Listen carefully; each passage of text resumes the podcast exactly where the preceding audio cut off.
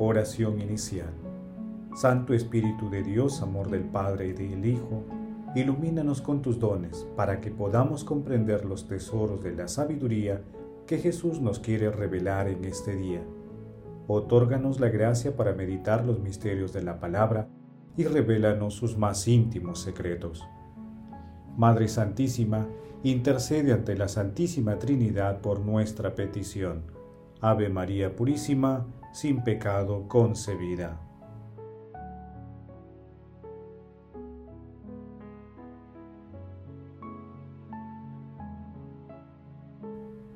Paso uno. Lectura.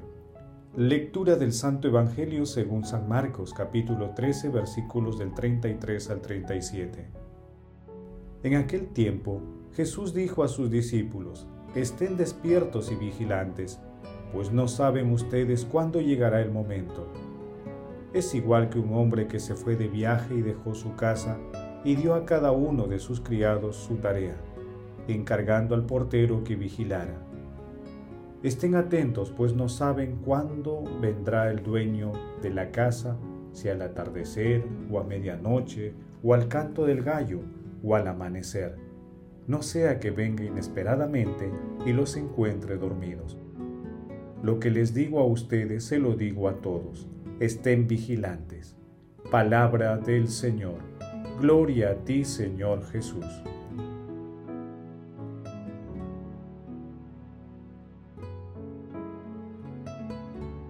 Queridos hermanos, hoy, primer domingo de Adviento, empieza el nuevo año litúrgico y con mucha alegría y esperanza iniciamos nuestra preparación para la Navidad, y lo hacemos meditando el regreso definitivo de nuestro Señor Jesucristo. La lectura de hoy forma parte del texto denominado Sobre el día y la hora, que forma parte del discurso escatológico de Jesús, con la frase: «Lo que les digo a ustedes, se lo digo a todos. Estén vigilantes». Nuestro Señor Jesucristo abre un horizonte universal, ya que desde los apóstoles esta expresión resonará por siempre hasta el fin del mundo. Jesús actualiza la Escritura y hace ver a sus discípulos que lo importante no es la pasividad y el miedo, esperando la destrucción del mundo o el juicio final, sino aprender a discernir los signos de los tiempos, a leer la voluntad de Dios en todos los momentos de nuestra vida y a estar vigilantes para asumir responsable y creativamente la construcción del reino de Dios. Tenemos que vivir en plenitud el tiempo presente y esperar la venida de Jesús con gozo. No debemos preocuparnos por la fecha de su venida, sino por encontrarlo ahora, en medio de nuestra vida cotidiana. Por ello, estemos preparados para recibirlo. Será una vigilia esperanzadora, convertida en compromiso responsable. Será la espera del amor, porque el que vela y espera, ama.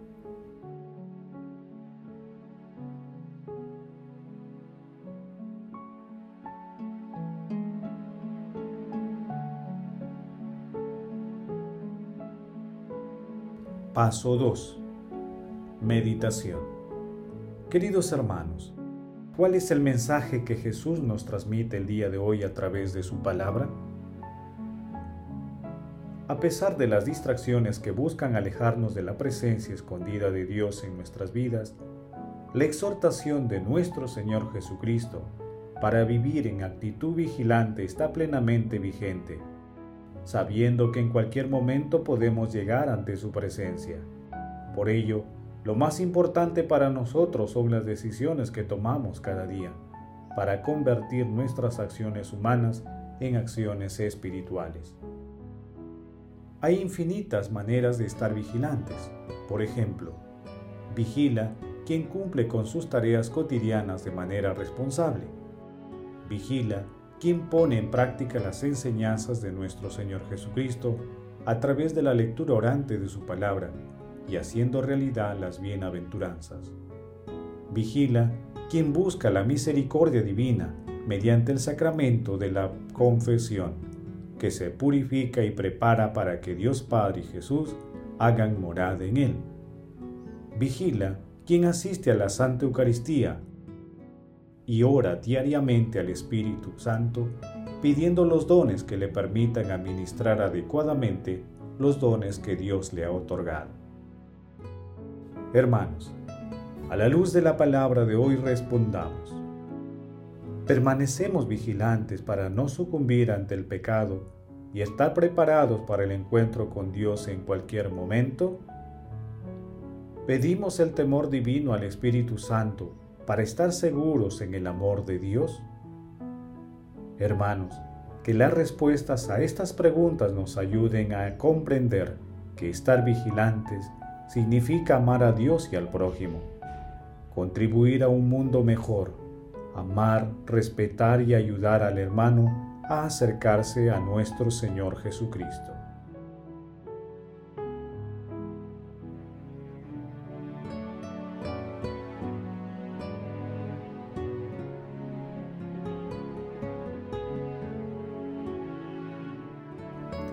Paso tres. Oración. Padre eterno, Dios todopoderoso, concede a tus fieles el deseo de salir acompañados de buenas obras al encuentro de nuestro Señor Jesucristo, que viene para que colocados a su derecha merezcamos poseer el reino de los cielos. Padre eterno, te suplicamos que aquellos que han dejado de estar vigilantes y han dejado de ser fieles a las enseñanzas de tu amado Hijo, nuestro Señor Jesucristo, experimenten en el instante supremo de la vida el socorro de nuestra Santísima Madre, la siempre Virgen María, Madre del Amor Hermoso. Amado Jesús, en este Adviento, concede tu Santo Espíritu a todas las comunidades cristianas, para que tengan la fuerza testimonial de tus apóstoles y acérquenla a la humanidad hacia ti, que eres la fuente infinita de la misericordia. Amado Jesús, otorga a los difuntos la felicidad de formar parte del reino de los cielos, en compañía de nuestra Santísima Madre y de todos los santos. Madre Santísima, Reina de los Ángeles, intercede ante tu amado Hijo por nuestras peticiones. Amén.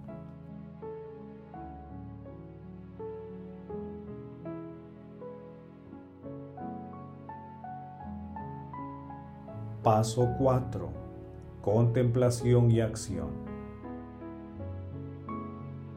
Hermanos, contemplemos a nuestro Señor Jesucristo con un escrito del beato Guerrico de Igni.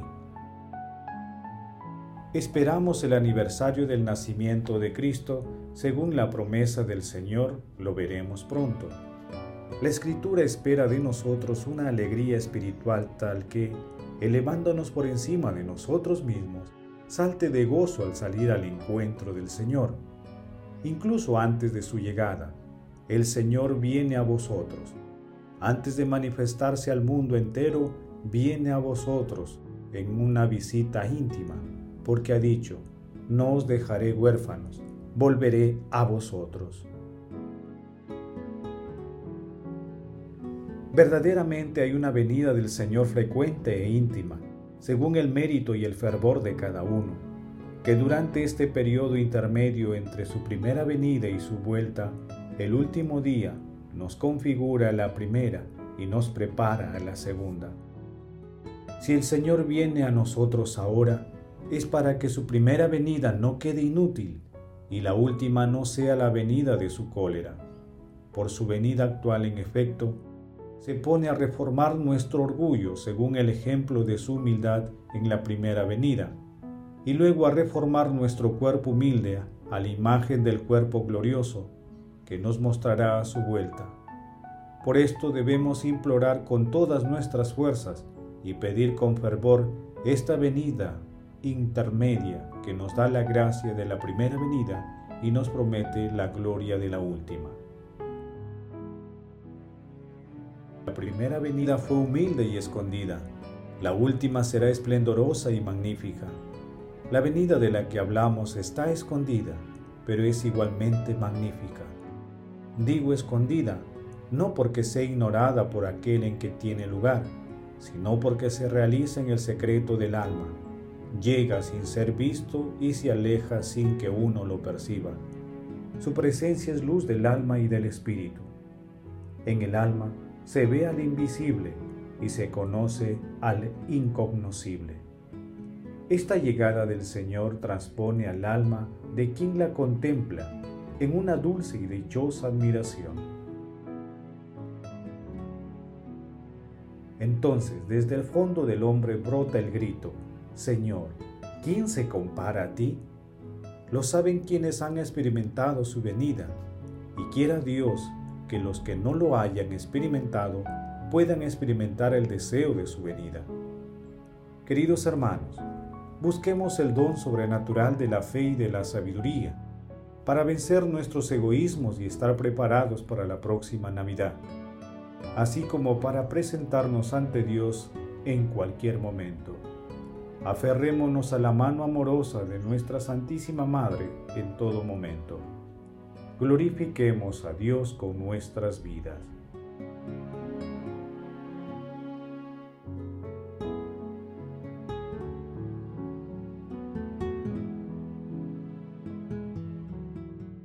Oración final. Gracias, Señor Jesús, por tu palabra de vida eterna. Que el Espíritu Santo nos ilumine para que tu palabra penetre a lo más profundo de nuestras almas y se convierta en acción. Dios glorioso, escucha nuestra oración. Bendito seas por los siglos de los siglos. Madre Santísima, intercede ante la Santísima Trinidad por nuestra petición. Amén. El Señor esté con ustedes y con tu espíritu. La bendición de Dios Todopoderoso, Padre, Hijo y Espíritu Santo, descienda sobre ustedes y los acompañe siempre. Amén. Bendigamos al Señor, demos gracias a Dios.